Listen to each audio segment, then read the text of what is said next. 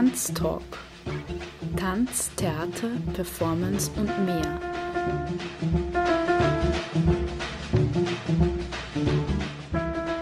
Kunst- und Tanzschaffende im Gespräch. Ein Sendeformat über zeitgenössischen Tanz.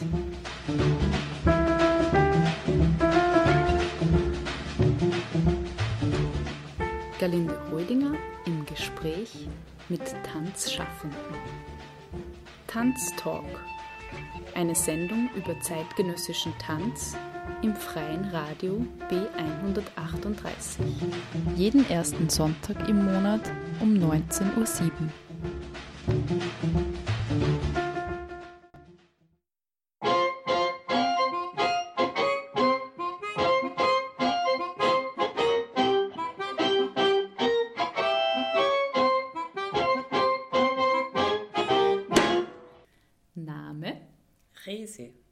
Theresia Dückelmann, Jahrgang, 85, Geburtsort, Linz, Berufsbezeichnung, gesellschaftskritische und befürwortende Beobachterin.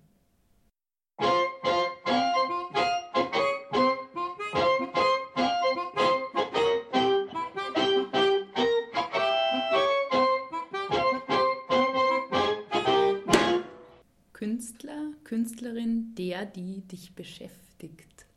Zu viele. Ort, an dem du gerade lebst und arbeitest.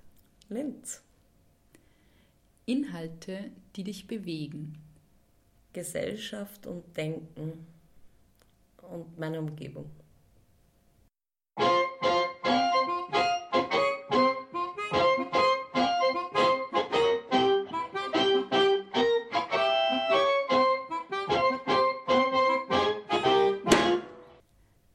Besonderes Bühnenerlebnis. In Paris, in der neuen Oper, ich und meine Schwester sind noch länger drinnen sitzen geblieben und der eiserne Vorhang ist wieder hochgegangen.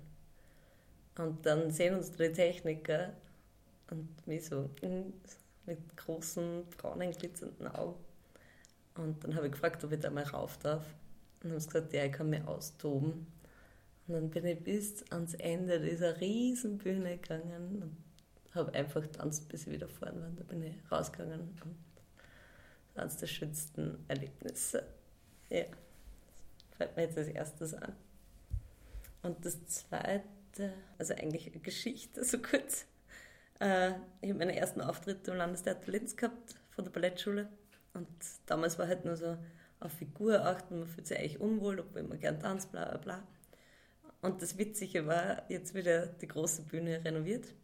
Und zum Abschlussfest im Sommer hat es riesen, ja, die Schauspieler haben miteinander gekocht und voll das geile Fleisch und so. Dann haben wir das auf ein riesen Holzbrett und sind da auf die Bühne gegangen und haben am Boden alle gemeinsam gegessen und getrunken. Und wie ich da gesessen bin und gedacht, ich hätte nie geglaubt, dass ich auf der Bühne, wo da immer gesagt wird, da muss dünn sein und so, da sitze und ein Schweinsbraten quasi ist. Das war so ambivalent, aber es war so schön, wie man sieht, wie sich die Zeit ändert und wie man sich selber ändert.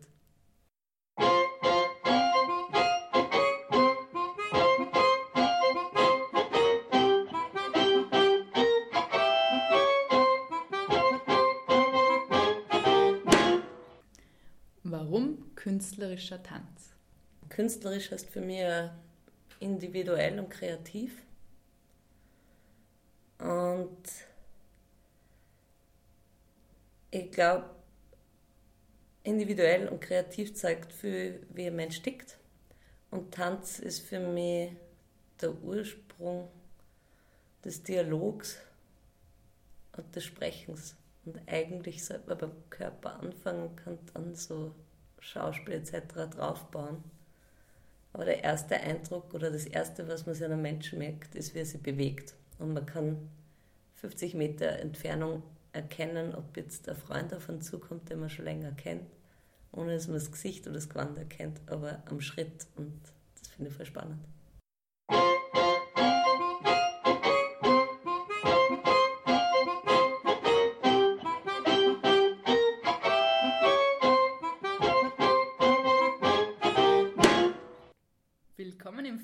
Radio B138. Heute senden wir aus Linz und bei mir ist zu Gast vor dem Mikro Theresia Dückelmann.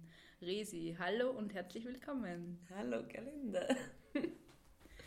ja, Resi, wir werden uns heute auch wieder unterhalten über ganz viele interessante Dinge, die so bei dir im Leben passiert sind und die du so in deinem Leben machst. Ähm, vielleicht aber ganz zu Beginn wieder die Frage, die ich fast immer stelle, wie ist denn deine erste Erfahrung mit Tanz gewesen oder mit Theater? Und äh, ja, wo bist du her und wo bist du aufgewachsen? Ähm, ursprünglich komme ich aus dem unteren Müllviertel, so Bezirk Freistadt. Und äh, da gibt es eigentlich nicht wirklich so Tanz. Also in unserem Ort hat es nicht gegeben. Und irgendwie, ich habe ein paar Cousinen und Tanten, die auch schon getanzt haben. Und irgendwie war da anscheinend wer auf Besuch und ich habe das gehört, das Wort Ballett. Und daraufhin habe ich meine Mutter genervt mit, ich will jetzt Ballett. Und dann hat sie gemeint, das schauen wir uns vorher an, bevor ich die da überall hinführe. Und dann habe ich mir das angeschaut und dann habe ich das die ganze Zeit nachtanzt. Und dann hat sich meine Mutter gedacht, okay, dann hält man es halt an. Ja. Und so bin ich zum Tanzen gekommen. Und wie alt warst du da ungefähr? Fünf. Ja, kurz vor der Volksschule. Ja.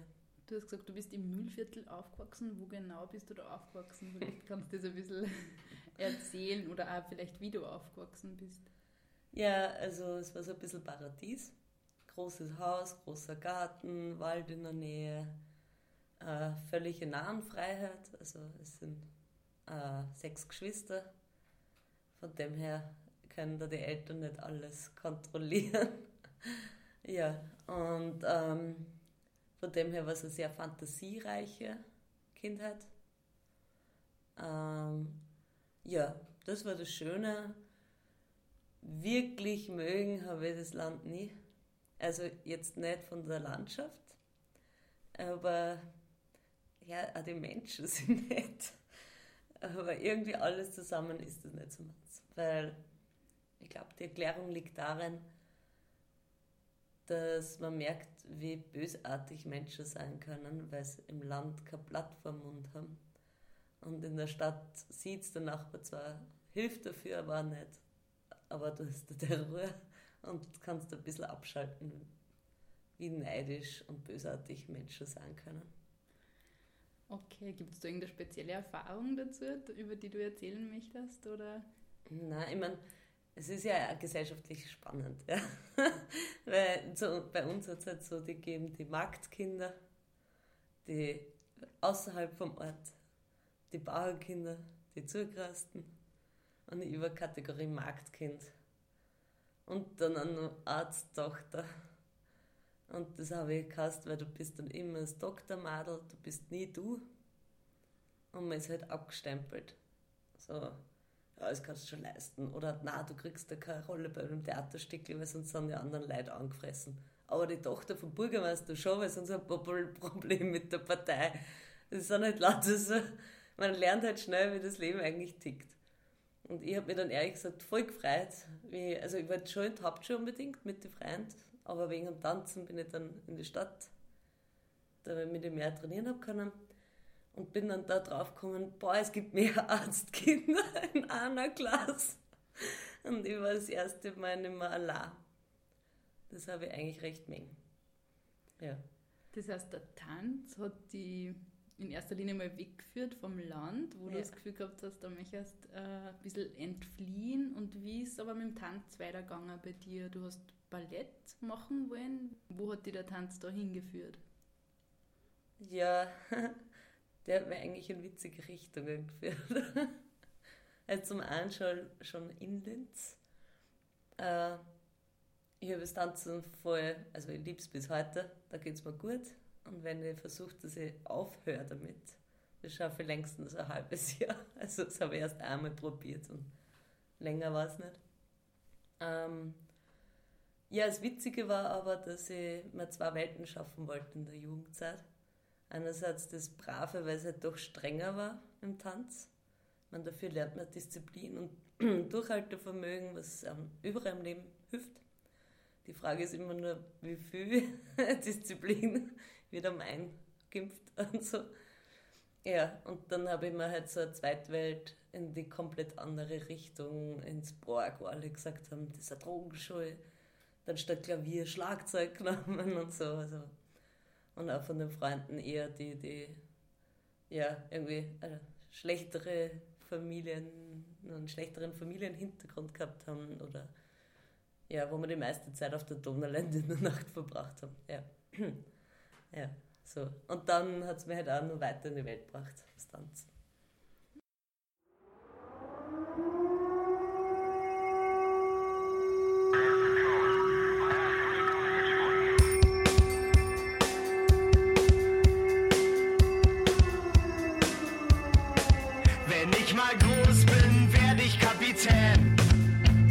Und schipper dann über den Atlantik.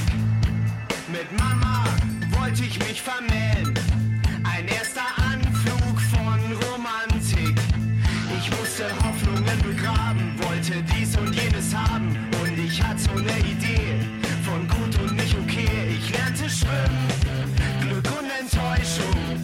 Und ich war für vieles viel zu jung.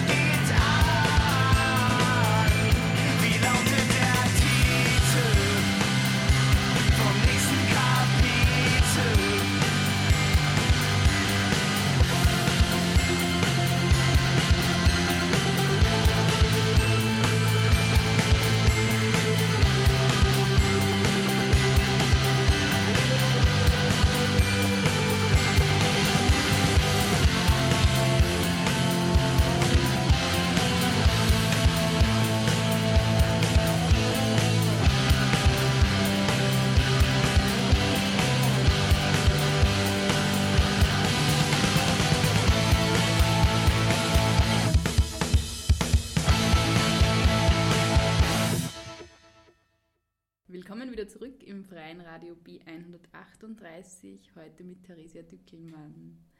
Resi, du hast gesagt, du bist äh, zum Tanz über das Ballett gekommen.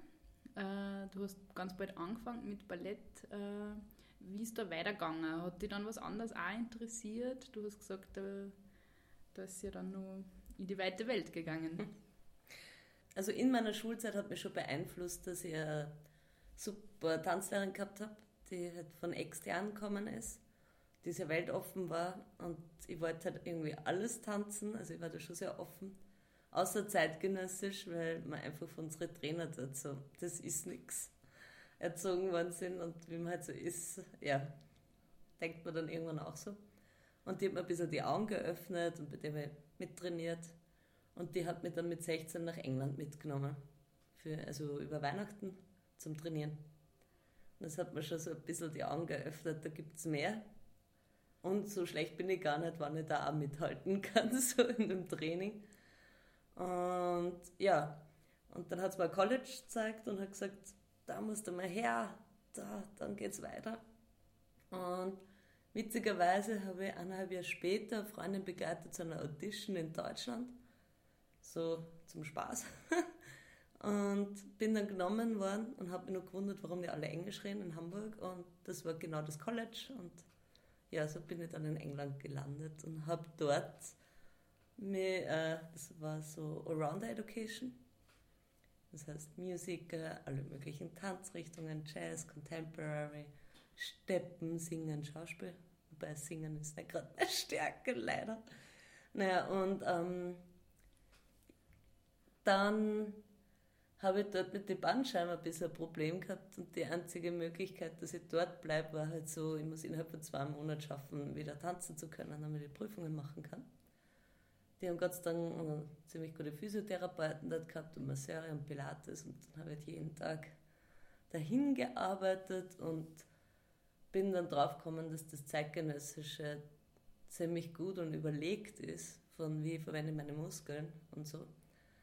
Und habe mich dann dadurch auf Zeitgenössisch spezialisiert, weil ich es dann auch auf einmal mehr verstanden habe. Die Sprache mit dem Körper, also ja. So bin ich dann beim Zeitgenössischen gelandet. Und es hat mir viel mehr Spaß gemacht, weil man da mitreden darf, mitdenken darf. Beim Ballett oder beim Jazz ist halt, der Choreograf steht vorne und sagt, tschak, tschak, tschak, so will ich es haben und entweder kannst du das oder geh. Und bei Zeitgenössisch ist so, was wollen wir aussagen, was machen wir, zeigt Movements. Es war einfach so eine Kooperation und bin halt ein Dickschäl und habe viele eigene Ideen. Ich glaube, deswegen habe ich diese zwei Welten in der Jugend gebraucht. Ja, das war perfekt. Magst du vielleicht nur erwähnen, wie die Schule bzw. das College, das du erwähnt hast, wie das heißt? Also ja, das war, also ist, äh, war, also das war das London Studio Center in London. Ja. Und du hast jetzt schon ein bisschen über den zeitgenössischen Tanz geredet, so wie du ihn erlebt hast. Äh, kannst du da vielleicht nur ein bisschen beschreiben, was genau dir da an den Bewegungen auch gefallen hat oder was da deins war. Also dieses Mitdenken, das Mitbestimmen und von den Bewegungen hat es da auch irgendwas gegeben, was dir besonders Spaß gemacht hat oder die recht angesprochen hat. Ja, das Witzige war, ich habe ewig lang und vielleicht auch weil Ballett irgendwie eher weich ist, obwohl es schon eine Spannung hat, aber jetzt von den Armen. Ich mir immer gedacht, dass ich eher so der lyrische, also die lyrische Tänzerin bin. Und wir haben dann auch Hip-Hop und so gehabt. Und das bringt das ein bisschen in die Erde, also so erdig machte das. Und haben so Choreografien gehabt, die eher eckig waren. Und witzigerweise habe ich dort immer die bessere Note gehabt. Und halt das bessere Feedback oder so. dann habe ich gedacht, witzig, ich hätte mich überhaupt nicht so eingeschätzt. Und das war aber irgendwie das Interessante. Ich habe mich eigentlich durch den zeitgenössischen Tanzer besser kennengelernt weil du ja dich mit deinen Bewegungen beschäftigst. Und Bewegung sagt ja viel über einen Menschen aus. Und ja, jetzt habe ich wieder eingeredet, wo du gerade so ein schönes Finale gemacht hast. Und wie ist dann weitergegangen? Du warst dort auf dem Kolleg ja. und jetzt fällt mir gerade der Faden. Wie ist dann weitergegangen? Du warst dort auf dem Kolleg, äh, bist in London gewesen. Genau. Du bist dann nicht dort geblieben, weil du bist ja jetzt wieder da. Erzähl mal. Ja, also ich habe dann dort nur Choreografieassistenz gemacht von einer Freundin für ihr Projekt Bread and Circus. Äh, auch gesellschaftskritisch, Brot und Spiele. Und habe dann im Sommeroperetten Sommer in Steyr äh, so einen Tanzjob gekriegt und habe gedacht, ah, wie praktisch, habe ich gleich meinen ersten Verdienst. Und dann ist so quasi in die Welt hinausgegangen, weil dann habe ich in Frankfurt am Main äh, bei einer Tanzcompany so Jazz und Promotion, Tanzauftritt in so Hallen, sind wir halt herumgeguckt. Und da war in Berlin und war so, ah, ja, jetzt müssen wir ein Projekt machen und in Oldenburg vortanzen und irgendwie bin ich dann immer mehr draufgekommen, dass die Theater meistens schon wissen, wen sie nehmen und nur pro forma Aufnahmeprüfungen machen, damit sie eine Förderung kriegen. Vielleicht sollte man das nicht öffentlich sagen. Naja, so ist das System. Ne? Und Bürgermeistertochter quasi. Ne? Und dann habe ich mir gedacht, äh, ja, irgendwie ist das alles ein Schatz. Und ähm, dann war ja Kohle ein bisschen knapp und die Bank hat irgendwann angerufen und dann habe ich gedacht, scheiße, jetzt brauche ich einen Job und irgendwie gratis wohnen und dann zieht man doch wieder in den Ursprung der Eltern. Und dann bin ich zum Kellnern gekommen, was aber ein super Job war, weil man erstens Menschen total gut beobachten kann. Man bewegt sich irrsinnig viel, also vor allem im Großbetrieb. Und ja, man kann voll kreativ sein, wenn man nach 16 Stunden durchhackeln äh, deppert wird in der Birne. You got to get up every morning with a smile on your face and show the world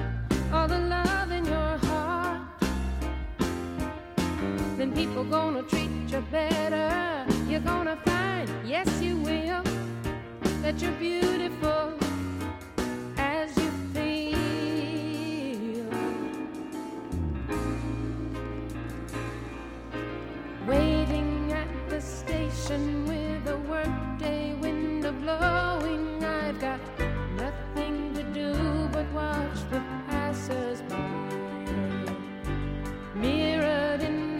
faces, I see frustration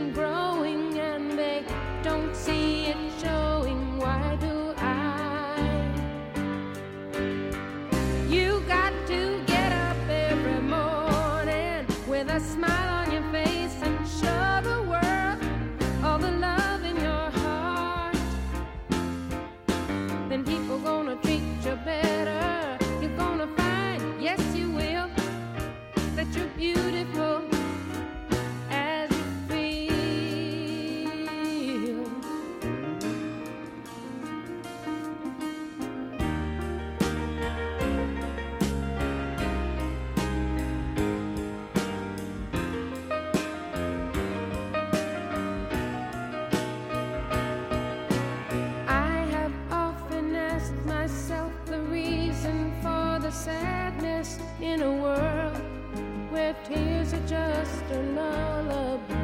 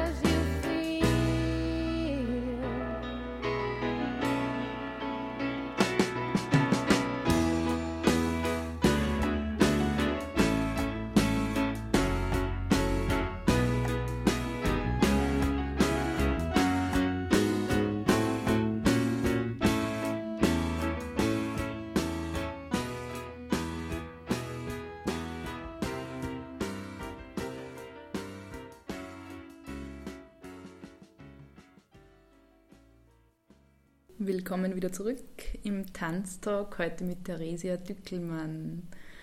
Resi, du hast erzählt, nach London äh, bist du in der Welt ein bisschen herumgekommen. Unter anderem warst du auch in Berlin, äh, Frankfurt, Oldenburg. Ähm, vielleicht magst du noch ein bisschen erzählen, wie es da, da gegangen ist und was sie so da hat mit verschiedenen Jobs und Tänzer Engagements. Wie ich schon erzählt habe, waren die Auditions sehr spannend und wieder aufzuwachen, wie die Welt tickt. Ja, das ist, ja. Ich muss ja ehrlich sagen, irgendwann tickt man selber so, dass man, wenn man ein Projekt macht, die Leute fragt, die man schon kennt und ja, man macht es ja nicht besser. Spannend war nur, dass ähm, durch England oder vorher in Österreich das Training, man wird halt immer so malträtiert, dass man halt das Schlechte ist und Konkurrenzdenken. Also in England war es dann eh anders, aber es ist halt schon sehr typisch für Deutschland, Österreich und Osten. Ja. Und. Was genau ist da typisch? Vielleicht kannst du das ein bisschen erklären. Naja, die Art, wie man bei uns was lernt, ist, äh, du machst da einen Fehler, du musst daran arbeiten, das ist schlecht, du bist schlecht in Englisch, du bist schlecht in Deutsch, du bist schlecht in Turnen. Es heißt immer schlecht. Und wir lernen, dass man dann erst recht lernen muss, weil man schlecht ist und somit wird Selbstbewusstsein zerstört und du sagst immer, was du denkst, beziehungsweise machen viele zu und schalten ganz aus. Und in England habe ich am Anfang immer, ich habe in England am Anfang immer gedacht, sie verarschen mich. Weil die immer sagen, das war super, das war super, das war super. Und ich habe immer darauf gewartet auf, ja, aber deine Augenbrauen schauen scheiße aus und das, weiß ich nicht, der Fuß war nicht gestreckt. So. Also es wird ja teilweise ja sehr persönlich äh, in der Kritik. Und irgendwann habe ich ja zu denen gesagt, ja, ist ja ganz schön und gut, dass ihr mir sagt, was gut ist, aber was ist denn schlecht? Und dann haben die halt immer gesagt, das weißt du ja eh und du arbeiten musst, da bessern wir dich ja aus. Aber es ist ja wichtig, dass du weißt, was schon gut ist. Und das habe ich irgendwie dann übernommen, vor allem wie ich nach Österreich zurückgekommen bin, weil ich auf einmal in Österreich ein Problem damit gehabt habe, dass Leute mit schlecht unterrichten. Und da habe ich auch eine Veränderung gelernt. Also ich habe immer tanzen geliebt und dabei gelacht.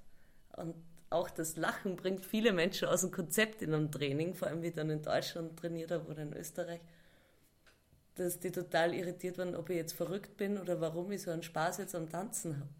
Weil es geht ja darum, der Beste zu sein und sich gegenseitig zu mustern. Und ja, deswegen unterrichte ich jetzt also und alle meine Schüler äh, lernen extrem schnell und offen, machen nicht zu und haben einen Spaß dabei und sagen mir das auch immer und merken, dass anders auch geht. Und ich hoffe, dass ich das noch mehr beeinflussen kann. Das heißt, in deinem Unterricht kommt man auf jeden Fall zum Lochen. Sehe ich das richtig? Ja. Ja, und wie ist dann weitergegangen bei dir?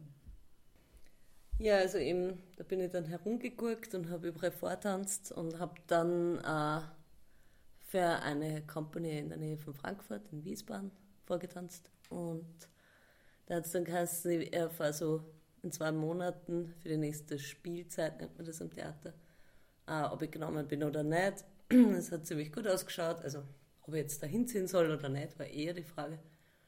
Und in dieser Zeit äh, habe ich mir gedacht, weil ich keine Matura gehabt habe, ich bin ganz intelligent und mache die Berufsreifeprüfung, weil falls ich mal nicht mehr tanzen kann, dann kann ich studieren und habe irgendwie zweites Standbein. Gut, dann wollte ich mich da anmelden und dann sagen die mir, Tanz ist kein Beruf. Und deswegen darf ich keine Berufsreifeprüfung machen. Ja, dann habe ich gesagt, das ist aber ein bisschen eine Frechheit. ich habe eine Ausbildung im Bachelor und so, also ja. Dann haben sie äh, gesagt, na, wenn mir das so stört, dann muss ich halt, ich weiß nicht, zum Landesschule oder irgendeine politische Stelle gehen. Dann bin ich dorthin gegangen. Dann haben die gesagt, na, wir können da nichts machen, dann müssen es dorthin. Und irgendwann wird man so wie bei Asterix und Obelix in diesem Parlament oder was das war, hin und her geschickt und merkt so, die Stiege hört nie auf, bis die mit dann irgendwie ins Bildungsministerium und mit denen telefoniert und ja. Und dann habe ich mich halt noch weiter aufgeregt, dass das nicht geht und das muss man durchsetzen und alle so, ja, na, ist gut, wenn sie sich einsetzen, ja, ja. Und irgendwie nach zwei Monaten habe ich mir gedacht, habe ich irgendwann zu, zu, an vom Bildungsministerium gesagt, das kann dann, äh, das kann doch nicht sein, dass ihr mir sagt, dass das super ist, dass wir einsetzen und ihr macht nichts, die eigentlich was tun sollten, kommen mir irgendwie verarscht vor, weil ich bin ja nicht die Ministerin. Und dann haben die gesagt, na, wenn sie unbedingt studieren wollen, dann machen sie halt die Studienberechtigungsprüfung, die darf quasi jeder Trottel machen. So. Und dann war ich so geladen und angefressen, dass ich daheim nachgeschaut habe. Was gibt es für Studiengänge? Zirkusschule jetzt leider nicht in Österreich gegeben. Und dann habe ich mir gedacht, ja, nehmen wir halt Theater, Film und Medienwissenschaft. Und Just wäre auch interessant. Und dann muss man halt so Prüfungen zu dem Fach machen. Das kann man aber während des Studiums machen. Ja. Und habe mich da angemeldet, habe meine Wohnung in Wien gecheckt, bin nach Wien gezogen und eine Woche später wieder einen Anruf gekriegt, ich kann nach Frankfurt kommen. Und da habe ich gedacht, nein, ich bin so fertig von der ganzen Scheiße, ich bleibe jetzt einfach in Wien, geht's alle. Ja, könnt's mir alle mal. Ja. So bin ich nach Wien gekommen und zum Theater, Film- und Medienwissenschaftsstudium.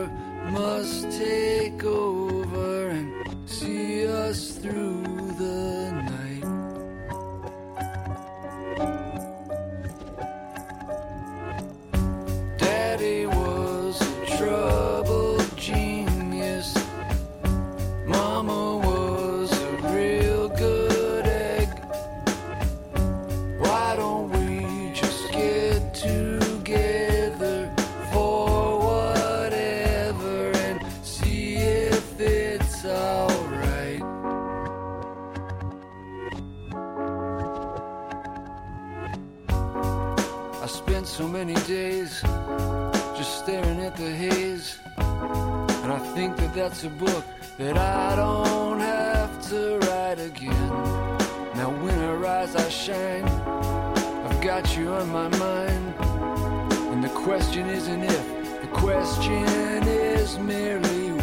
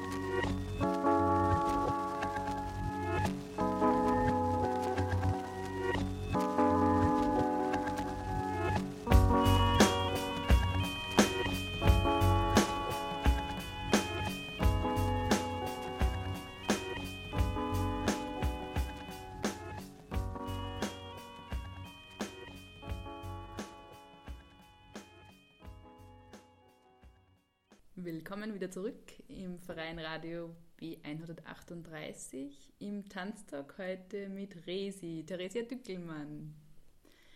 Du hast erzählt, nach deiner Tanzausbildung hast du dann einfach einen tollen Tanzjob abgesagt, um nach Wien zu gehen und zu studieren. Was hast du studiert, Resi, und wie ist dir dabei gegangen? Ja, ähm, ich habe im Theater für Medienwissenschaft dann angefangen.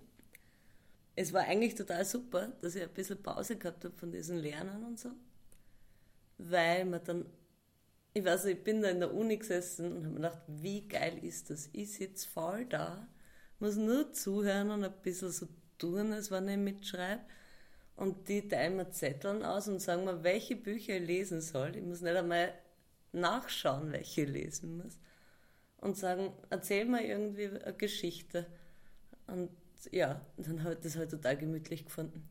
Und da bin ich halt drauf gekommen, naja, man kann sogar anfangen, dass man doch recherchiert, wenn einem was gefällt, äh, gefällt. Und ja, habe mir recht wohl gefühlt und auch das Philosophieren mit den Professoren. Also man ist dann irgendwie so, wenn man ein interessierter Student ist, ziemlich schnell auf Augenhöhe und hängt mit den Professoren rum. Ich war dann im zweiten Semester schon Tutorin. Und man hat schon einen Unterschied gemerkt äh, an den Studenten, die halt gerade aus der Schule kommen sind und die, die inzwischen was gearbeitet haben oder so. Ich glaube, es wäre nicht schlecht, wenn jeder so zwei, drei Jahre vorher arbeitet, bevor er studiert. Als naja. Tipp von Resi? Ja, es, es schaut wirklich nicht. Man sieht die Welt ein bisschen anders schon. Ich meine, manche Menschen, also nicht jeder, aber. Und hat nicht dann so doofe Fragen wie: Wo ist die Anwesenheitsliste das Wichtigste? Ja, da fällt mir ein, wir haben einen Professor gehabt, der hat irgendwann einmal gesagt, er hat die Abwesenheitsliste vergessen. Und alle haben sich furchtbar aufgeregt, wie er das nur vergessen kann, weil sonst hat er die ja immer mit. Und er so, nein, sonst habe ich die Anwesenheitsliste mit. Und sie haben es nicht kapiert. Und haben nachher sich nur angestellt, um mit ihm zu diskutieren. Und da haben wir gedacht, okay, die Gesellschaft ist echt verblödet. ja, das war, äh, ich bin sehr kritisch. Ich bin selber auch nicht perfekt, ja, aber ich finde, man kann es auch mit Humor sehen. Also. Und wie bist du dann mit dem umgegangen? In, in dem Moment, wo du gemerkt hast, die Welt ist, oder die Menschen, nein, wie hast du gesagt? die Menschen sind verblödet, die Gesellschaft ist verblödet. Ja, nein, es war cool, weil ähm, ich habe eben kurz nachdem ich in, in, Wien war, also da habe ich eigentlich gedacht, ich höre zum Tanzen auf. Hm? Ich habe da äh, einen Freund gehabt, der ganz andere Welt war und ähm, habe dann nach einem halben Jahr eben mitgekriegt, ich kann nicht ohne Tanz, aber wieder zum Tanzen und Trainieren angefangen und bei Projekten mittanzt, neben der Uni eben. Und dann habe ich mir gedacht, jetzt möchte ich wissen, ob es einen Unterschied macht, wenn ich mich in einem Theater bewirb, wenn da oben steht, Theaterfilm und Medienwissenschaft. Weil ich mich halt im Jahr davor auch öfters beworben für andere Jobs am Theater nichts zurückkam. Und gerade kriege ich den ersten Job, wo ich mich bewirb, nur weil der Schaß oben steht. Und ich dachte, wegen zwei Semestern der Uni hätte ich es vorher auch draufschreiben können. Es hätte keinen Unterschied gemacht. Also es ist ein bisschen bescheuert. Ja, ähm, und bin dann so über, also es war Wiener Operettensommer, Produktionsassistentin, Kostümassistentin etc. Dort habe ich dann einen Bühnenbildner kennengelernt, dann gefragt, ob er seine persönliche Assistentin sein möchte. Dann habe ich den begleitet bei verschiedensten Projekten und bin so im Cabaret Simple gelandet. Ja, und dann hat mir das eben mit Uni und verrückte Menschen etc. Ich beobachte extrem gerne einfach Menschen. Es kommt wahrscheinlich auch vom Tanzen, diese Bewegung wahrzunehmen.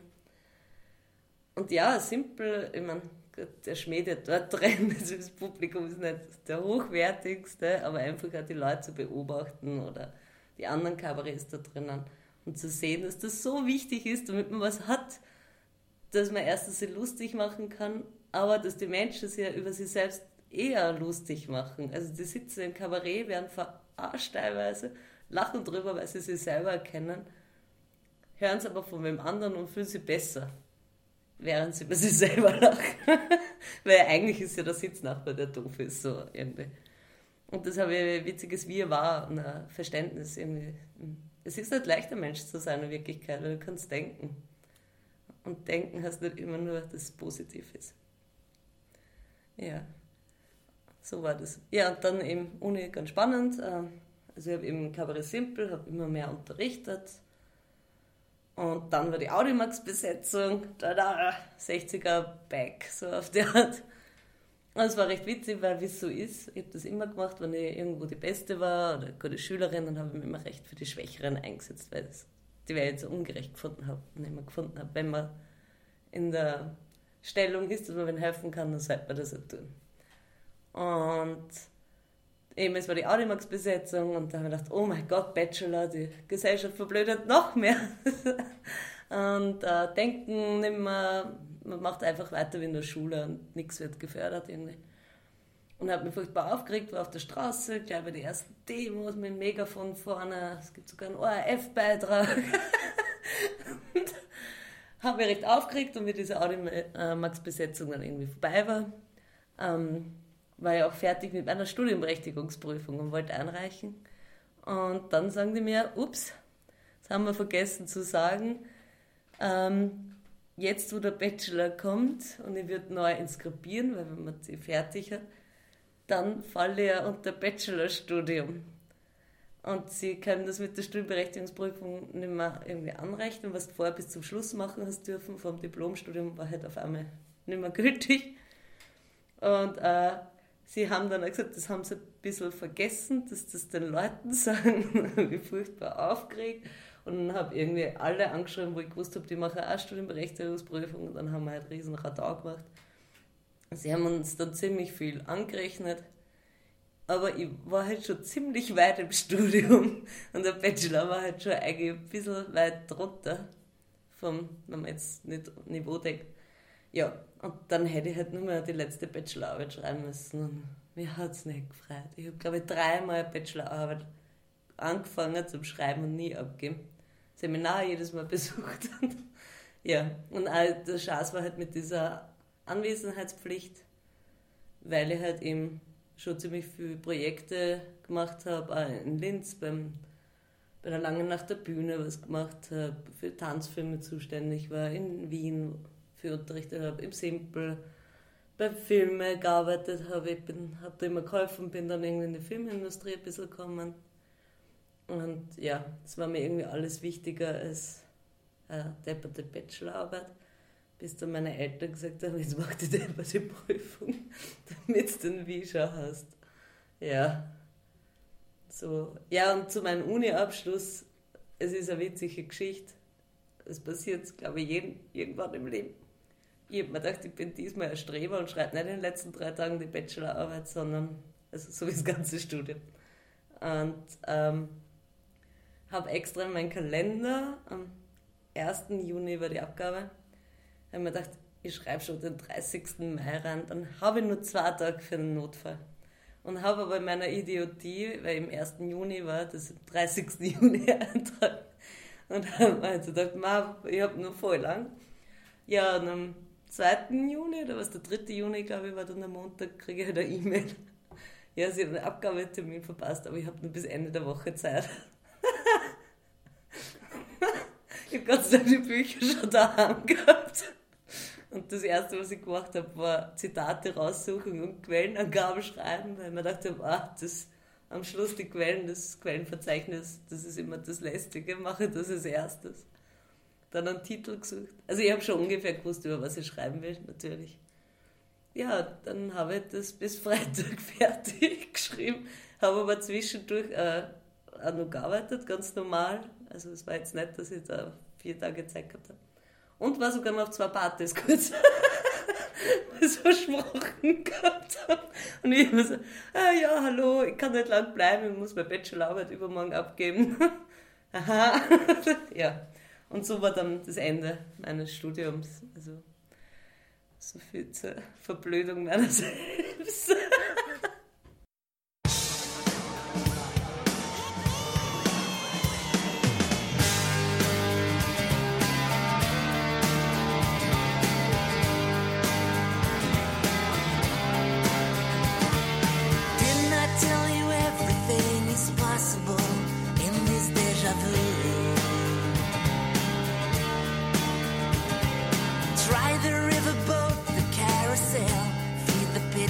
barbecue. Look at all the people, happy faces all around. Smiling, throwing kisses, busy making lazy sounds.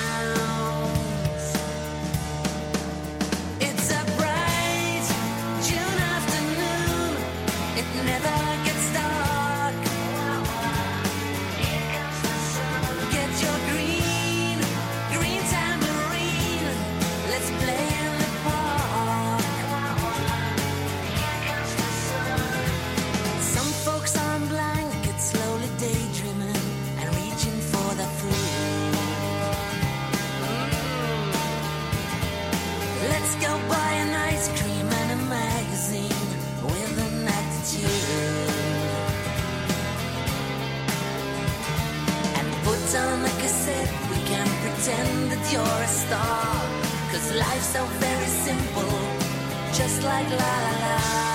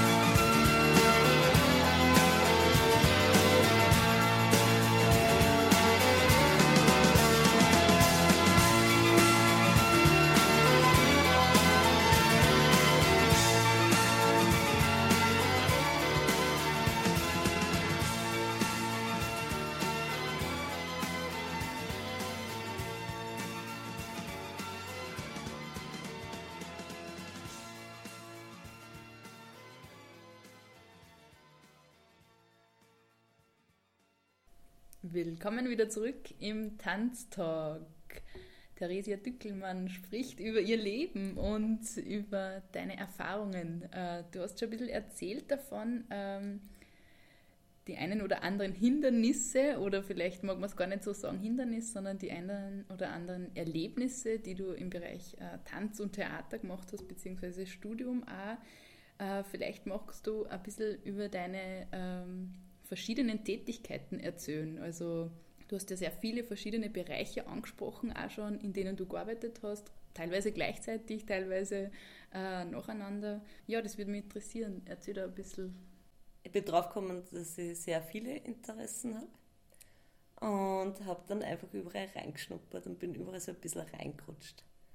Das war ganz witzig, also eben im Simple habe angefangen, ich bin dorthin gekommen als Assistentin von dem Bühnenbildner, wollte dann unbedingt dort bleiben, habe dann Garderobe Bar gemacht. Dann bin ich gekommen zur Ausstattungsassistentin und habe dann gesagt, ah, mir gefällt es so gut, ich muss kündigen. Also ich bin mit 50 noch da. Aber ich komme zurück, falls ich Bühnentechnik machen darf oder Licht- und Tontechnik, weil das waren so Männerjobs dort. Ja, und die haben sich wirklich gemeldet. Dann habe ich das sogar ein Jahr durchdruckt. Ja, war recht witzig. Und ja, ist eine Family bis heute eigentlich. Und ähm, gleichzeitig habe ich halt Projekte gemacht, eben lange nach der Bühne, äh, Tanzhaufen-Festival für einen Tanzfilm und da ist Choreografin tätig oder mittanzt oder in der Organisation.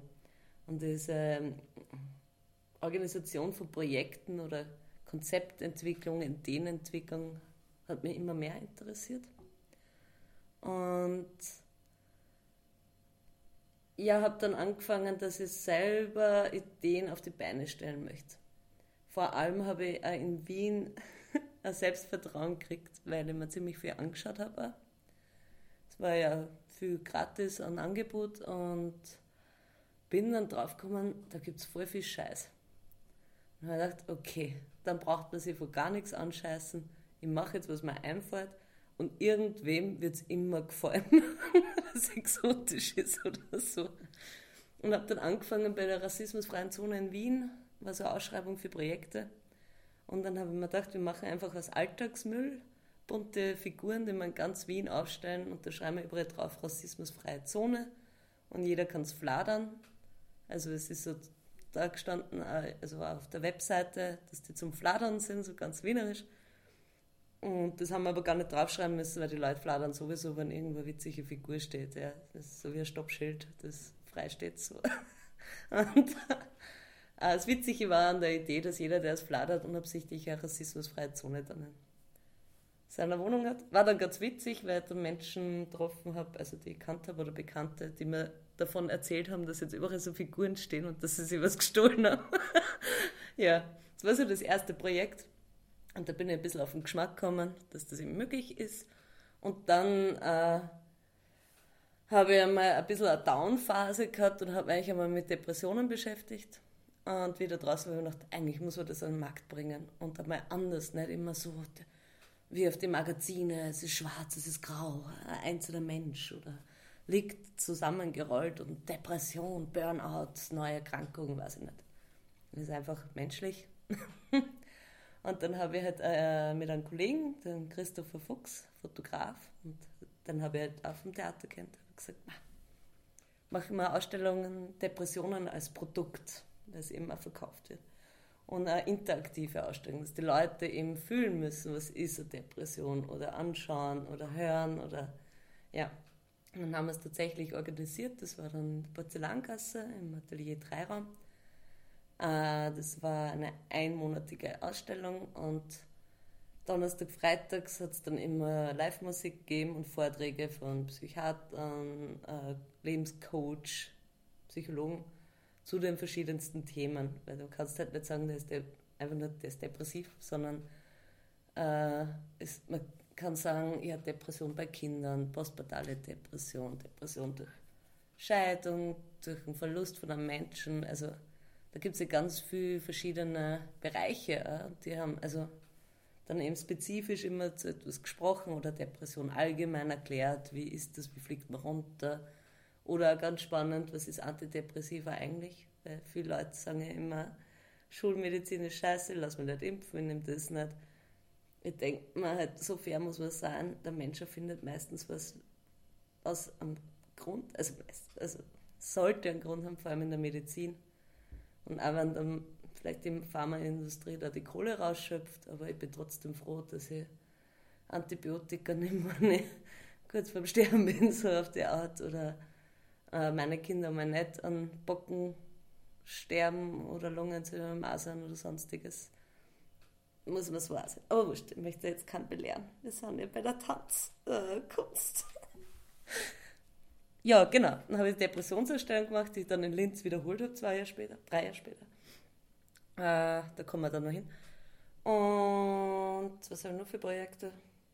Ja, ich bin halt so in die Projektentwicklung ein bisschen gekommen.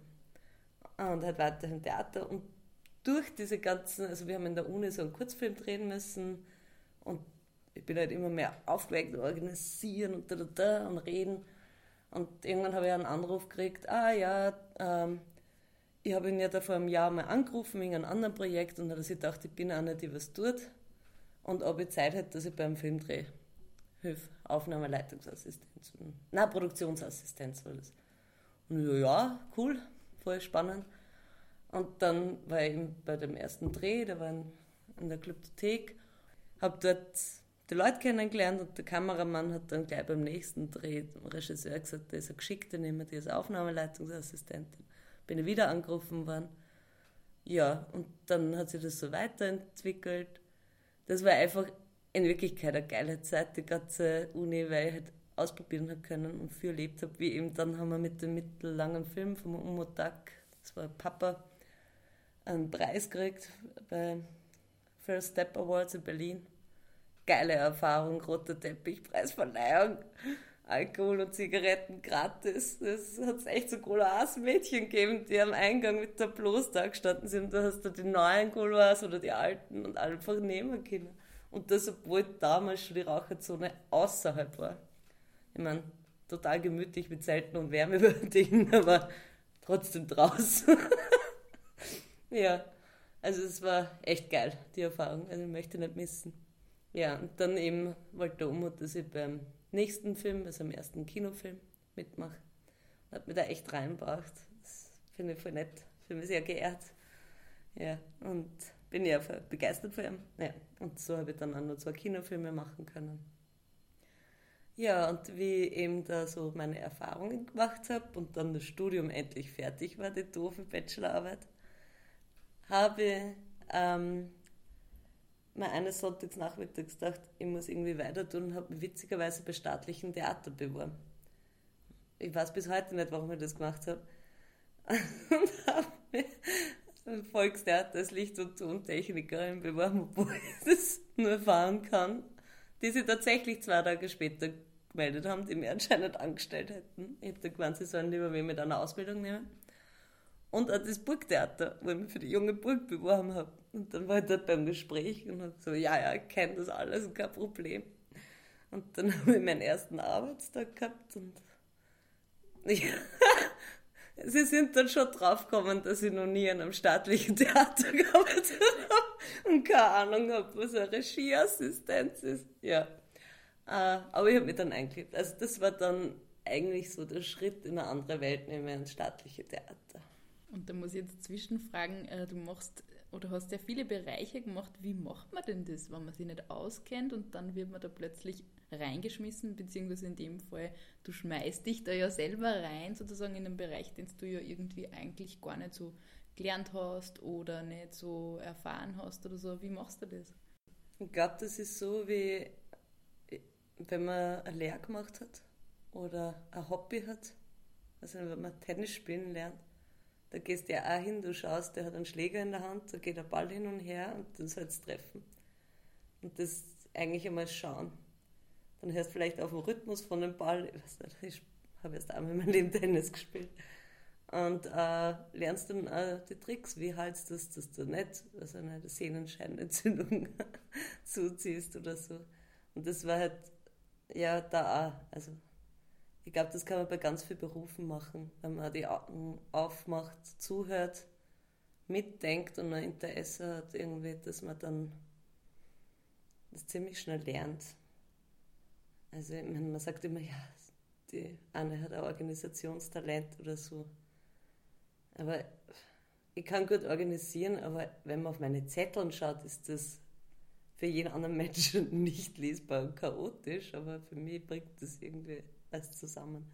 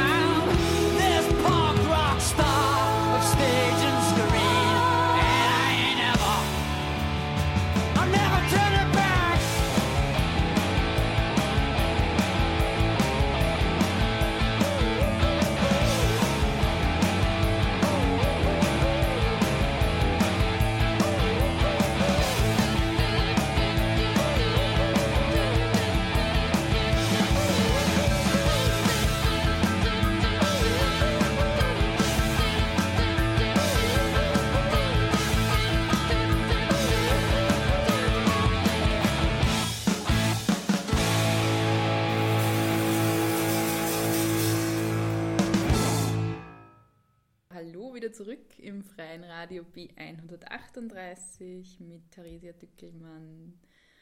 Du hast erzählt, du bist bei der Burg gelandet, nämlich bei der Jungen Burg und zwar als Regieassistentin. Vielleicht kannst du da ein bisschen über deine Erfahrungen sprechen. Ja, es war spannend, in eine neue Welt zu tauchen. Und ich war ja eigentlich davor sehr burgtheaterkritisch, weil die kriegen so viel Kohle und das System eigentlich in Österreich, weil du musst halt, wenn du so und so viel Kohle kriegst, ja ausgeben, wenn es das nicht ausgibt, dann kürzen sie es, aber es ist ja ja verschieden, wie viel jetzt eigentlich ausgeben werden muss. Das habe ich dann ein bisschen absurd gefunden, dass man extra teure Schuhe kaufen muss, damit man das Budget erfüllt. Ähm, ja, äh, ich habe sehr viele Erfahrungen dann in den folgenden Jahren sammeln können, und zwar wie die Welt auch zusammenbrechen kann. Jetzt nicht in Bezug auf mich, sondern äh, auf System und Betriebe. Ich habe da irgendwie ein Händchen dafür, weil damals war ja so die Hartmann-Affäre.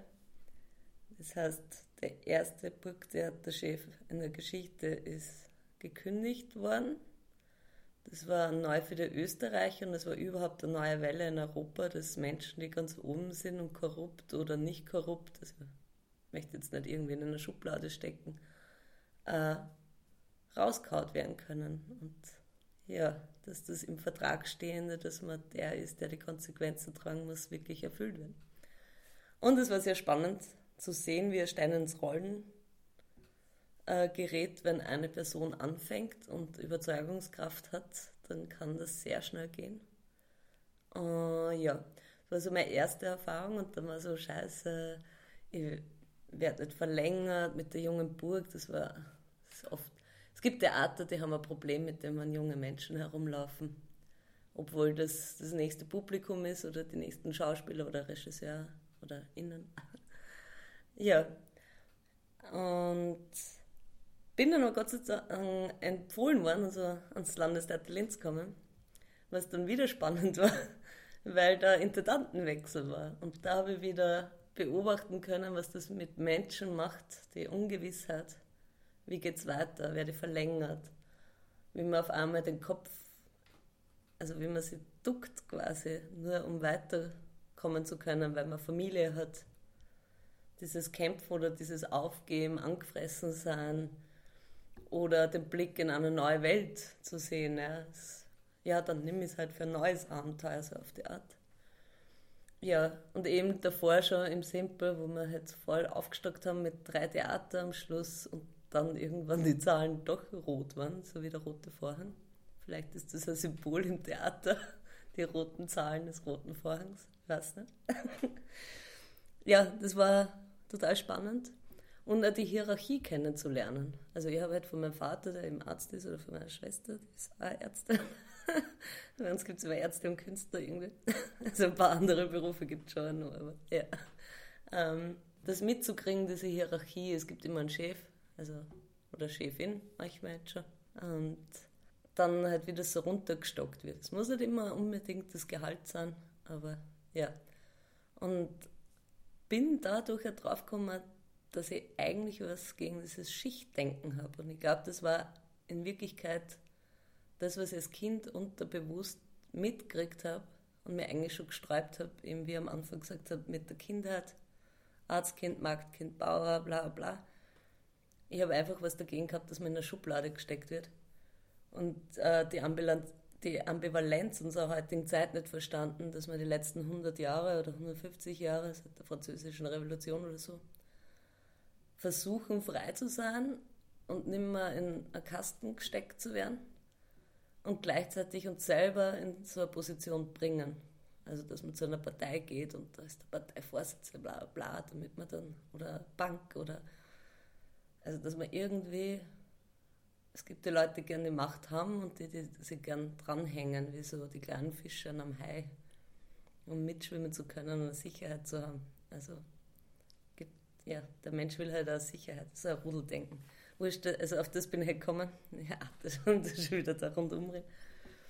Ja, und das waren halt spannende Erfahrungen und dann war eben Intendantenwechsel und ich bin so eigentlich nicht verlängert worden, aber ich habe dann für heuer einen Spielclub gekriegt.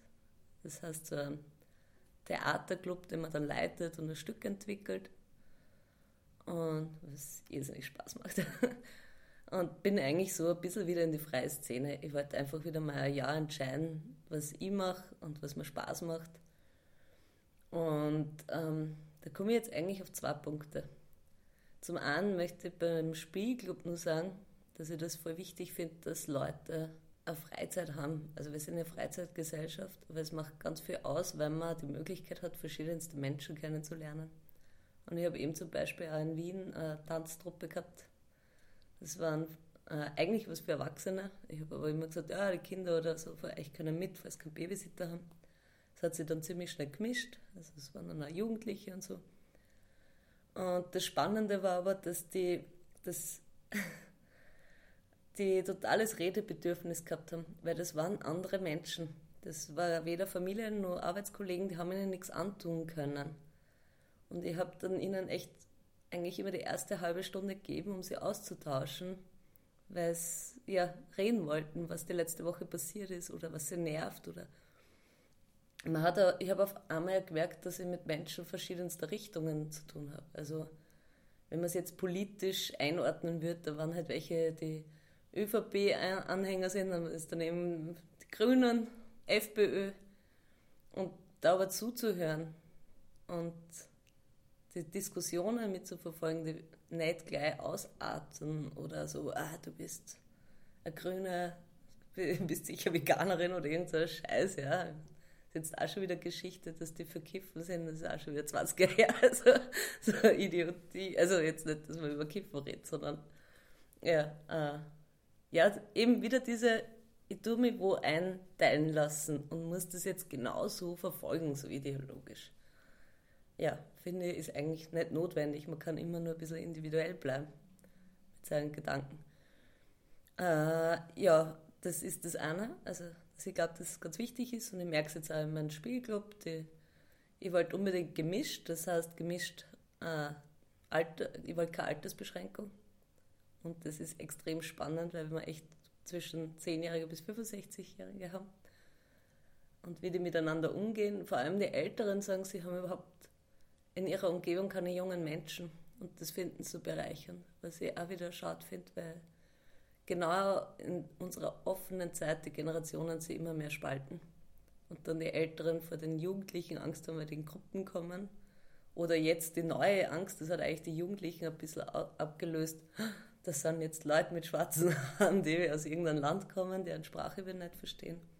Dass die meisten Menschen auch nicht Englisch verstehen, wenn man schnell redet, wird dann nicht beachtet. Ja. Ähm, genau. Und was war das andere, was ich sagen wollte? Ich habe vorher gesprochen von, genau, nämlich auch das, äh, warum in der freien Szene sein wird wieder.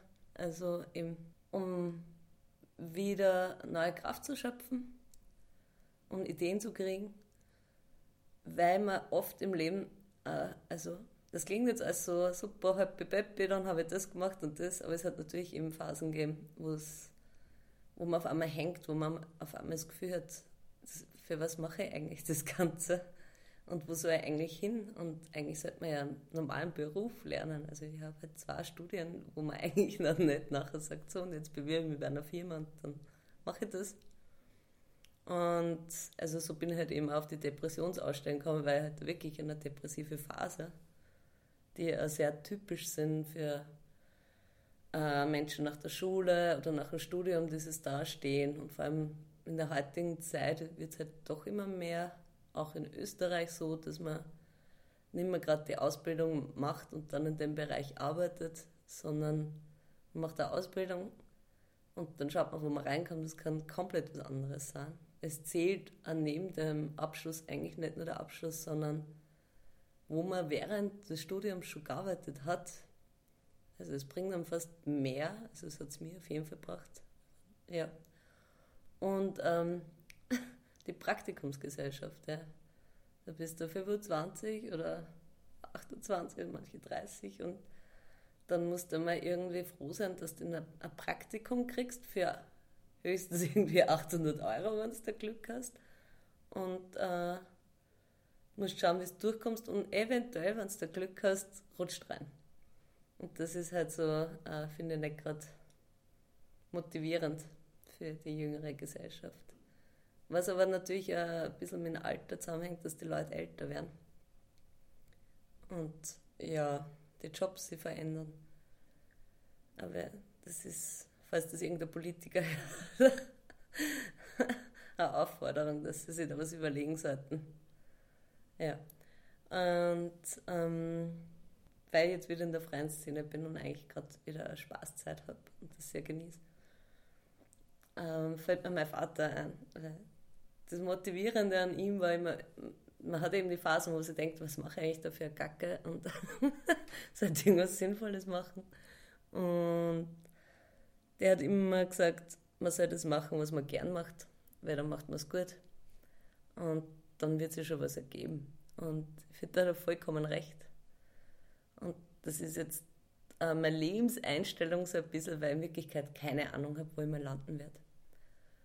Und irgendwann habe ich angefangen, dass ich keine Pläne mehr mache, weil wenn ich mir irgendwie gedacht habe, ja, mit 18 bin ich dann dort oder so, oder mit 12 Jahren denkt, mit 16 habe ich dann meinen Freund und da fahre ich auf Skiurlaub mit dem, ohne Geld und ohne Freund dann im Endeffekt mit 16. Aber ähm, ich habe halt aufgehört zu planen und lasse auf mich zukommen, weil irgendwie für mich, also jeder tickt anders, bin ich draufgekommen, dann bin ich glücklich und dann gibt es was Neues und dann finde ich es wieder spannend und dann kommen schon so Ideen, oh, ich würde schon wieder ins Theater oder ich möchte doch wieder zum Film oder irgend sowas. Ja, und ich weiß im Prinzip, was ich gern mache. Und ja, ich habe auch einige Leute motivieren können damit, die jetzt auch alle in ihrem Bereich arbeiten und das freut mich total. Und da sind wir wieder bei dem Gut-Schlecht-Gedanken. Ja, wie gesagt, ja, das positive Denken kann total viel bewirken. Ich habe übrigens an meiner Chefin gesagt, die hat gesagt, ich habe dich am Anfang gehasst, weil du immer so Optimist bist. Und jetzt mag ich es.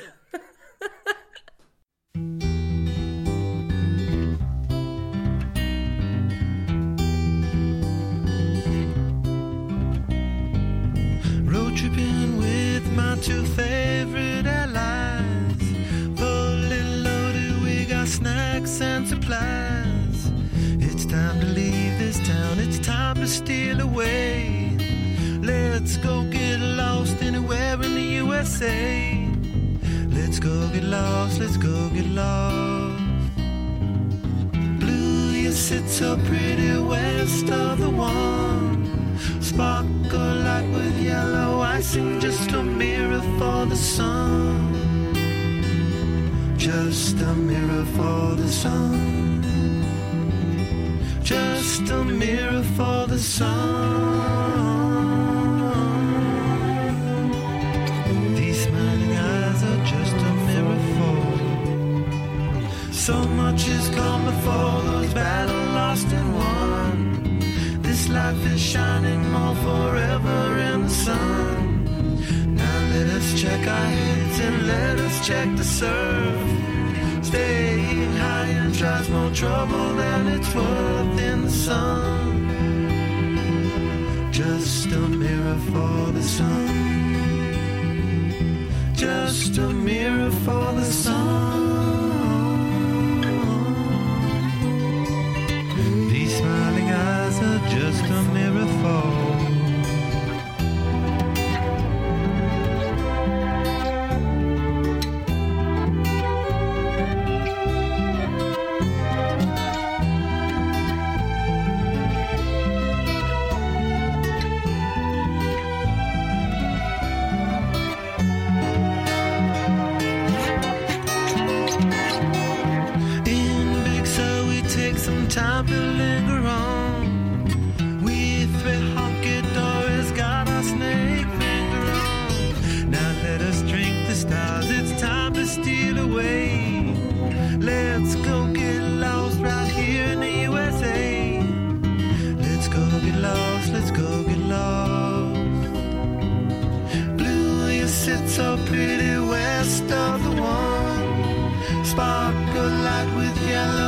icing, just a mirror for the sun. Just a mirror for the sun. Just a mirror for the sun.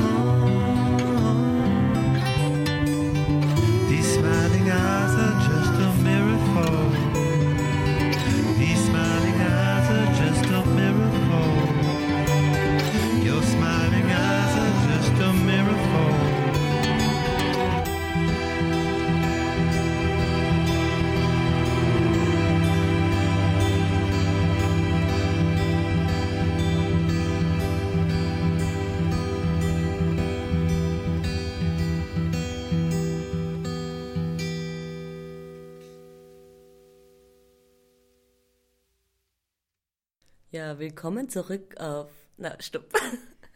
Willkommen zurück auf Radio B1 138, oder?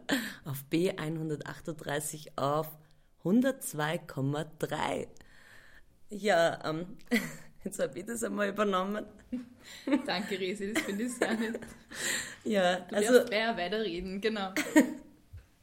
Ja, mache ich gleich mal. Also das klingt jetzt alles so, als wenn ich voll die Idealistin wäre und alles ändern will.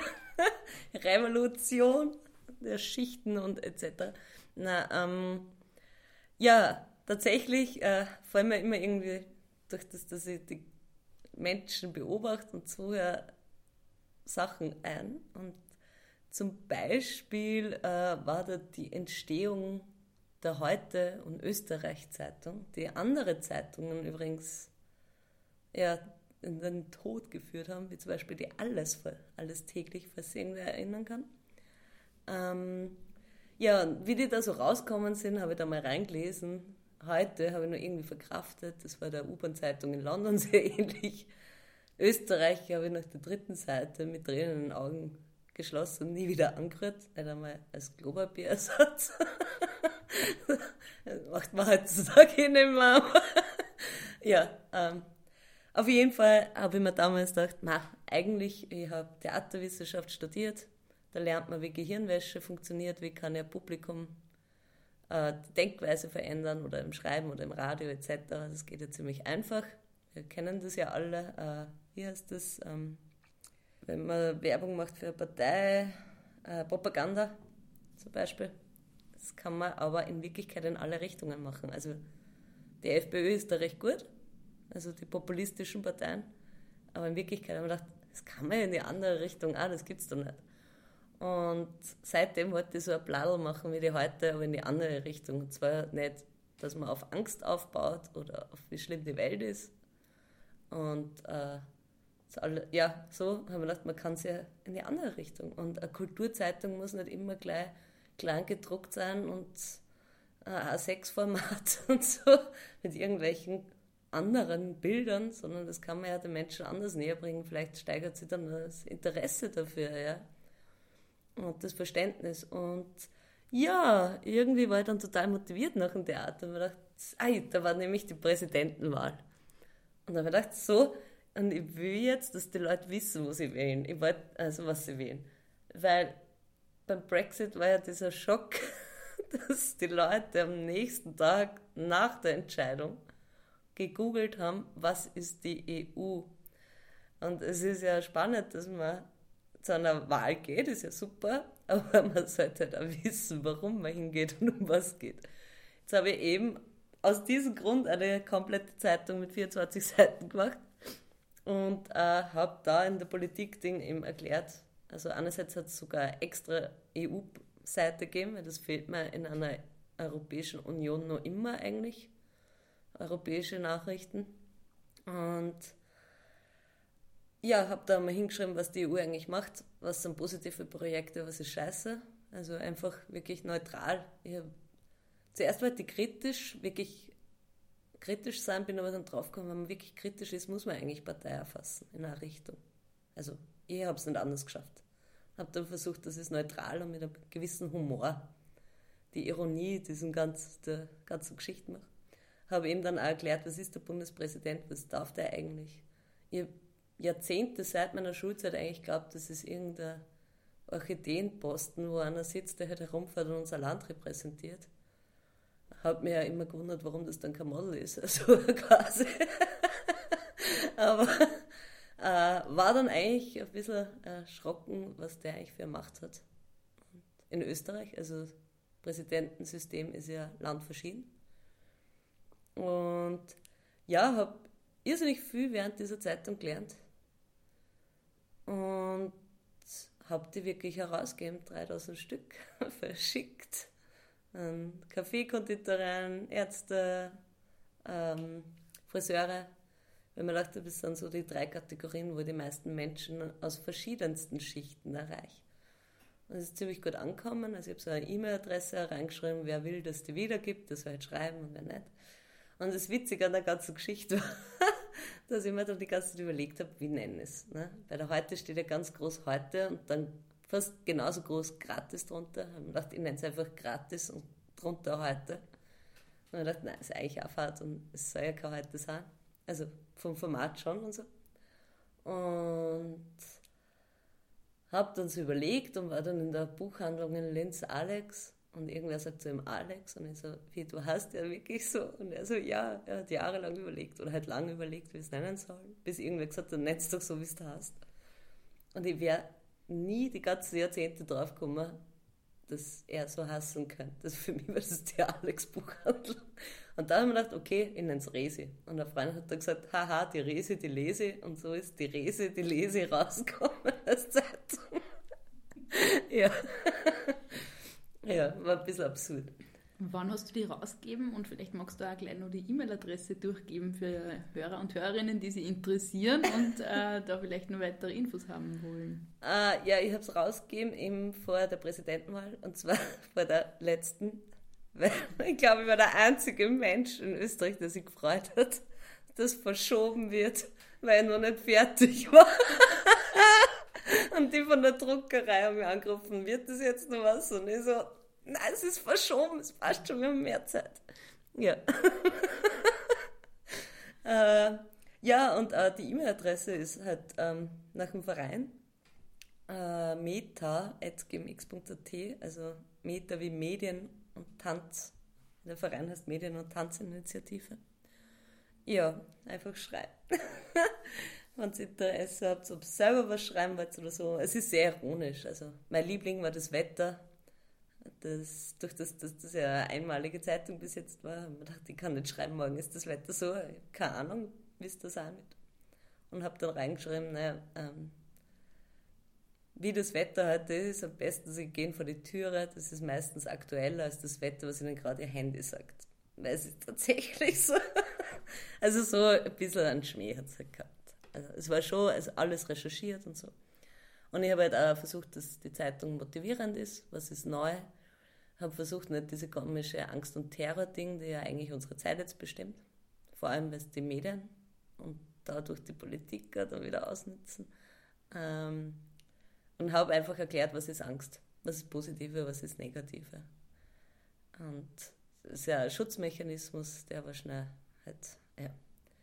Und ich hoffe, ich habe die Menschen zum Guten motiviert und äh, die Gehirnwäsche ins Positive. Und ich glaube, wenn jede Zeitung ein bisschen mehr Humor hat und ein bisschen neutraler arbeiten würde, dann würden die Leute dann nicht mehr sagen, äh, ich habe Angst, dass mein Job weg ist oder äh, da kommen Flüchtlinge oder wenn man erklären würde, wie eine Gruppe auf einen Menschen wirkt, der alleine unterwegs ist, dann kann man sich das nächste Mal denken, wenn eine Gruppe entgegenkommt, okay, die sind in einer Gruppe, weil sie sich selber fürchten, weil sie die Sprache nicht können. Ja? Also diese Hintergründe bedenkt man nicht.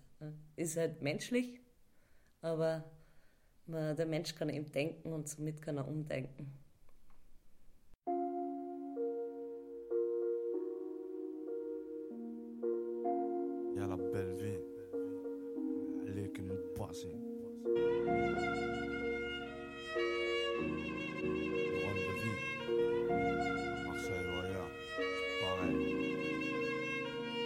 faire prépare, c'est pas loin. Quand on voit ce qui se passe sur terre, c'est sûr, on ira pas loin. Plus de morts, moins de vie, la mise fait rare.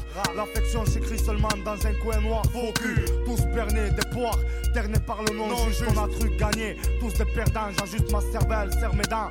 M'arrache un tas d'antécédents, un jeune effervescent, prêt à faire couler le sang pour son clan. Vois où ça mène, les miens s'amènent, non même pas encore pleine la veine. Reste chez les vénérés, chienne de vie. On veut m'incinérer appauvri. Accélérer mon futur, j'ai choisi l'errance. Une drôle de vie, se priver d'enfance. Voici le moisi, avec un futur plein de malchance. J'ai pas besoin de sosie pour avancer.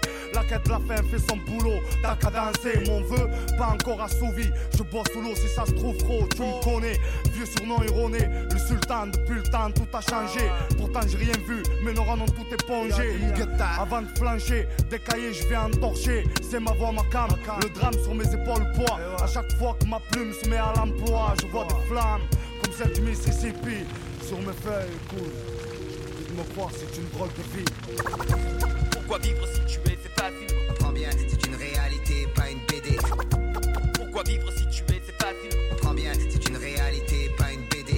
quartier, le panier de basket sans filet sert plus à rien. Éducateur plein, mal en point, ne peut plus rien. Celui que tu voyais hier n'est plus pareil maintenant. Les gosses veulent être bien, plein, en place. Oublie les heures de classe, faire n'importe quoi pour la caillasse. Être bonasse, tenace, regard menaçant. Tes yeux se couchent. Quand tu t'endors, tire pas un franc. Quand tu te lèves, tire pas un franc. Sur ta figure, toujours le même bleu, le même décor, vent décevant. Dans les blocs, c'est pas du Tu ciné. vois tes parents trimer, ça te rend méchant. Dans la situation, y a pas de gagnant. L'argent ça aide, c'est vrai. Pour moi, le contraire, là, je me tairai. Excuse-moi, j'ai pas le temps de parler, de penser. Pensif sur ma plume vif, je briefe la réalité. Mais Dieu Dans chaque famille, bien ou mal éduquée, sans se douter. Beaucoup d'armes traînent dans les foyers. Et les jeunes se servent, servent pour jouer. Avec leur vie, la vie, celle des autres. La faute à qui? Tout ça provoque un choc qu'on bloque, mais pas une note de mélodie. Plus rien à faire, là, c'est fini. La haine sourit si haut. Encore un membre que l'on regarde sur une photo. Couvert d'un drapeau posé sur du marbre plein de herbe. Sur chaque larme, le vent sèche les mauvais souvenirs qui se déchirent sur Notre-Dame. Pourquoi, pourquoi, pourquoi, pourquoi, pourquoi vivre si tu es, c'est facile Comprends, comprends, comprends, comprends, comprends, comprends bien, c'est une réalité, pas une comme celle d'un jeune artiste rêvant du sommet. Puis quand on y est, on fait plus rien. On rêve du loin alors que tout se trouve à côté. C'est pire qu'un point de côté. Ça finit souvent devant des feuilles à compter. Mes mesures, à l'usure, je compte plus sur personne. Dans le texte, je sanctionne ce qui me semble sanctionnable. Sans être soupçonnable, mes intentions restent honorables devant tant de fables. Sable, du sablier plein de crabes, braves, lessivés. C'est pas pour rien qu'on en bave. Combien d'épaves se promènent depuis C'est pas pour rien qu'il y a tant de haine qu'on veut briser ses chaînes. Un jeune agoun guidé par le genou en scène devant cent ans. C'est lui qu'on remarque, c'est une remarque, remarque. C'était moi le clown qui te faisait rire, qu'on presse le choc. Ma cote grimpe, les miens iront où j'irai. L'Olympique, pas mal d'amis, implique la clique à se resserrer. Il faut que le monde voit deux amis qui essayent de s'en tirer dans une putain de drôle de vie, mon ami. C'est pour nos amis qui nous quittent avant l'heure.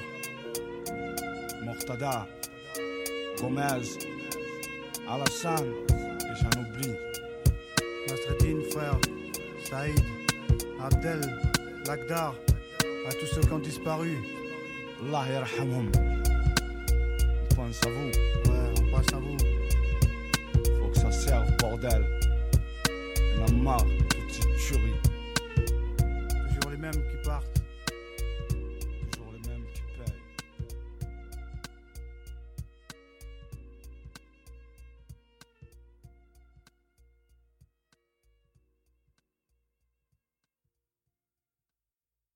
Ja, ein letztes Mal zurück im freien Radio B138 mit Theresia Tückelmann. Ein sehr spannendes und witziges äh, Gespräch heute mit dir, Resi. Aber leider müssen wir trotzdem schon fast zum Schlu Schlusspunkt kommen.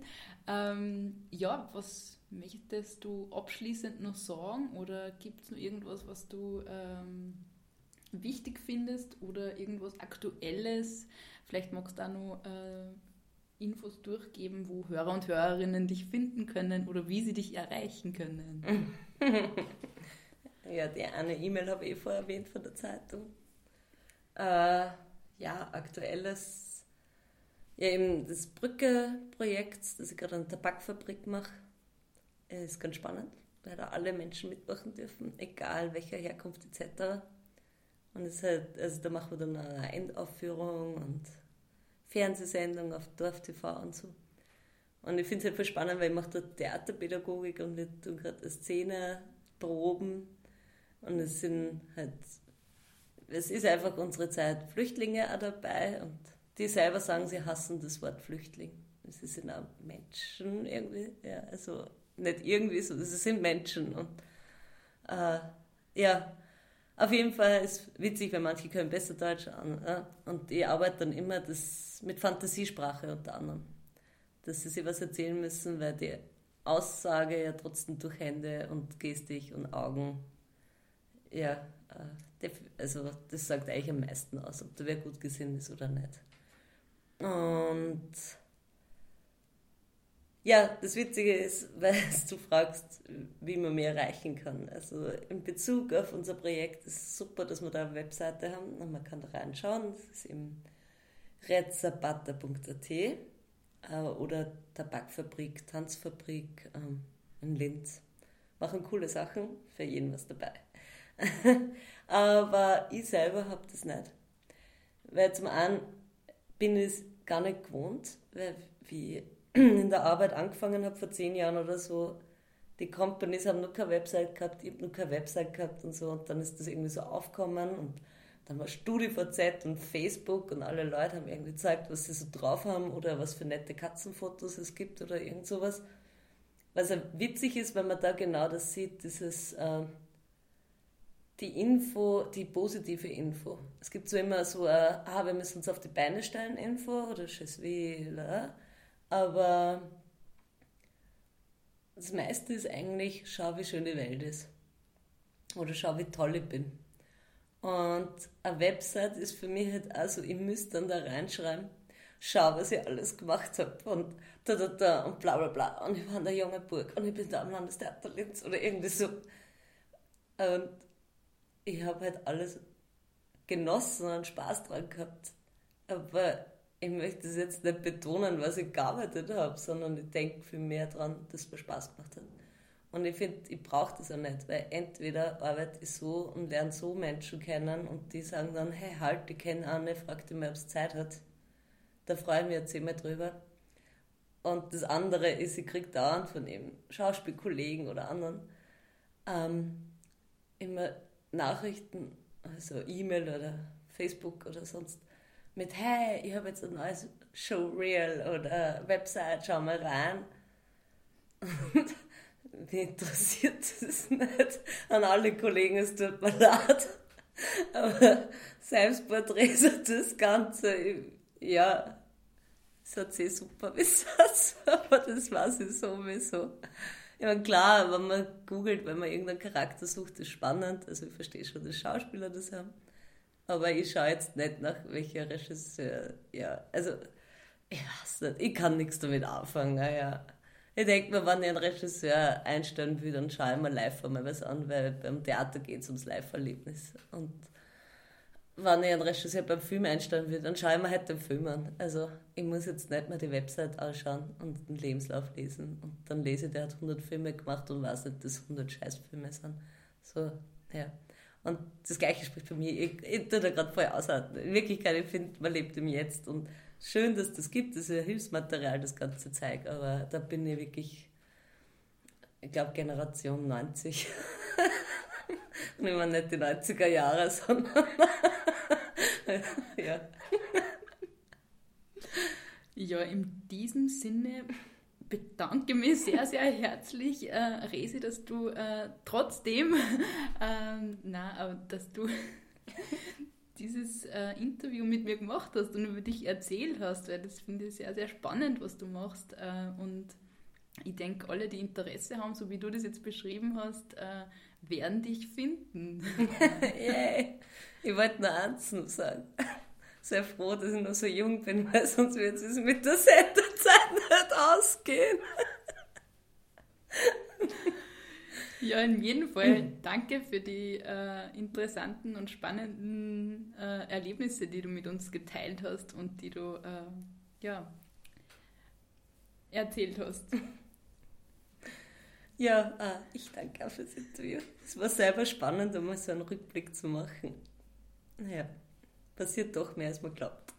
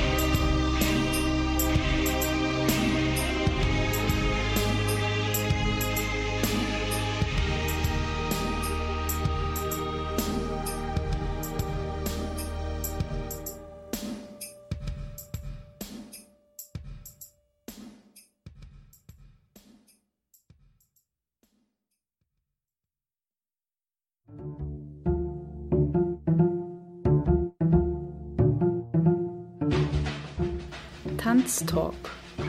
Tanz, Theater, Performance und mehr.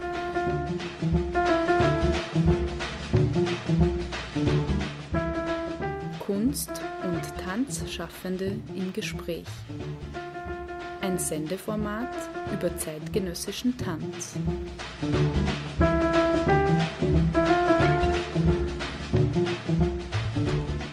Galinde Rödinger im Gespräch mit Tanzschaffenden. Tanztalk. Eine Sendung über zeitgenössischen Tanz im freien Radio B138. Jeden ersten Sonntag im Monat um 19.07 Uhr.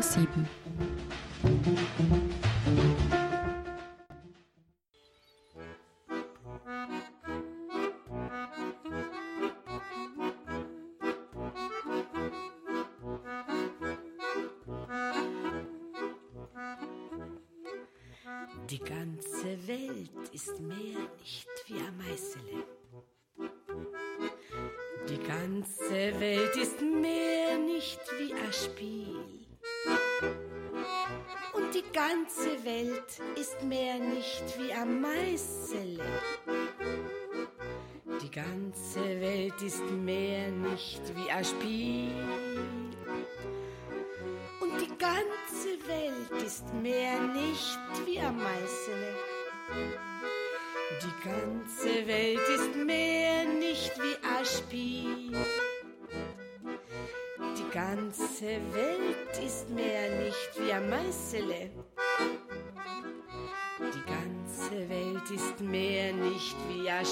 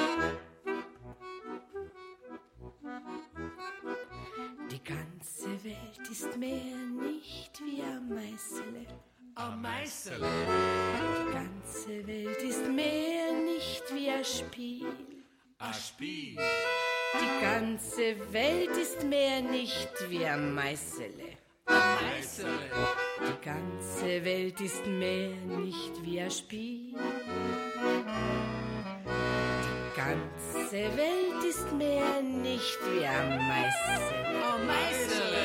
Die ganze Welt ist mehr nicht wie ein Spiel. Ein Spiel. Die ganze Welt ist mehr nicht wie ein Meißele. Ein Meißele. Die ganze Welt ist mehr nicht wie ein Spiel. Aber lade von zerrissene Schicht. Aber Lade, was ändert sich nicht? Aber lade von Hunger und Not. Ballade von am Stickel Brot.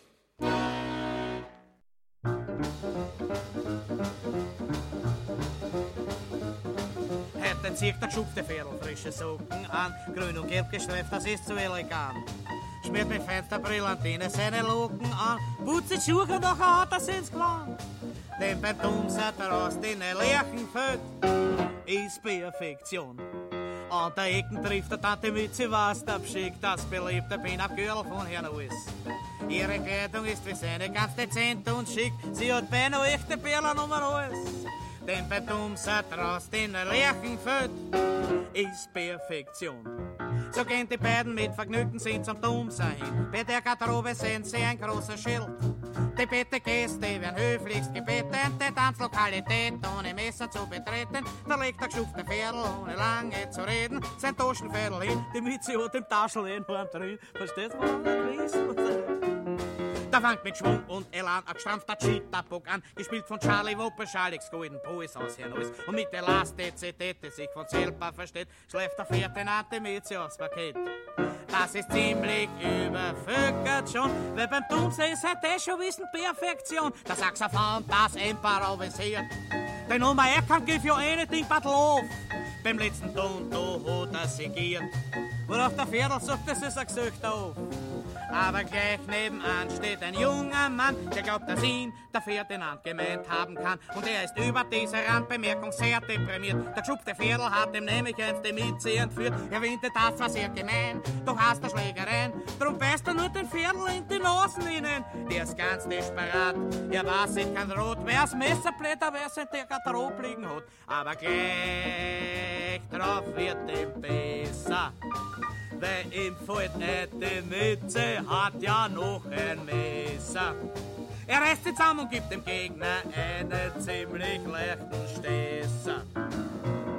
Durch diesen Stesser fliegt er durch das ganze Tanzpaket. Der Mann, der Ente biegt er traurig an der Wand. Und fünf, sechs Tänzer, die ringeln sich am Boden. Davon sagt einer, jetzt gibt's ein Schädel am Maroden. Daraufhin sagt der andere, warum nicht gleich Toten? Sie schütteln sich die Hand, am Beutel sieht ein Pferd in an tausend Gewand.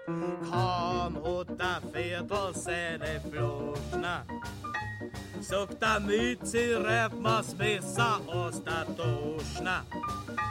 Doch die Mitzi sagt, der Teufel soll's holen, jetzt hat man wie mit Taschel gestohlen. Und indem das dann der geschufte Viertel wehrlos war, hat die Übermacht ihn ziemlich malträtiert. Er bekam ein blaues Ögel, dass er schwerlos war, das hat er mit kalten Umschlag sich kuriert. Und er nimmt so oft in der Schädel zwei Bücher mit und und nächste Woche zieht der geschufte Viertel wieder frische Socken an. Grün und gelb gestreift, das ist so elegant. Schmiert mit feinsten Brillantinen seine Locken an, putzt die Schuhe noch an, das ist gewandt.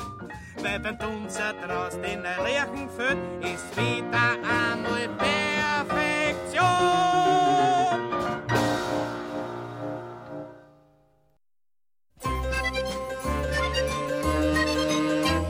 Als ich noch ein Baby war, süß und ganz dumm, da drehte sich schon jeder Mann nach mir um.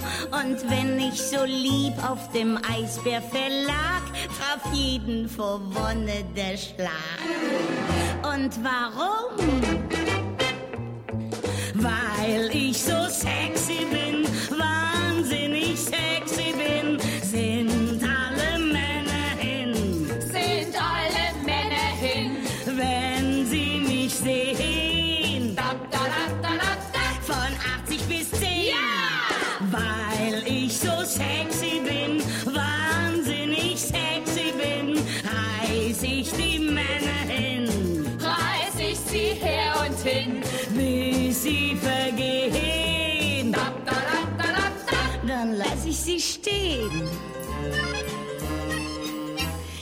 hab kein Chassis wie Sophia Loren, doch sonst bin ich niedlich, das kann man wohl sehen. Auf Netzstrumpf und Petticoat pfeife ich auch, man sieht, dass ich sowas nicht brauch. Und warum?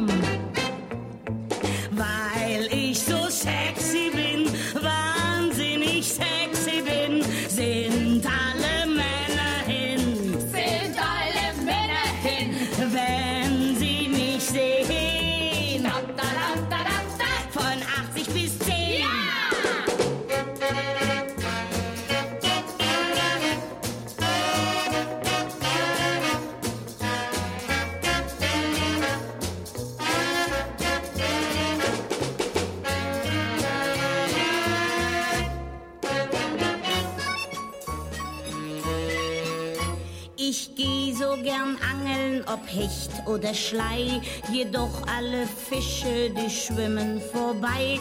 Doch sieht mich beim Angeln mal irgendein Mann, ja, so ein Hecht, der beißt bei mir an. Ja, und warum? Weil ich so sexy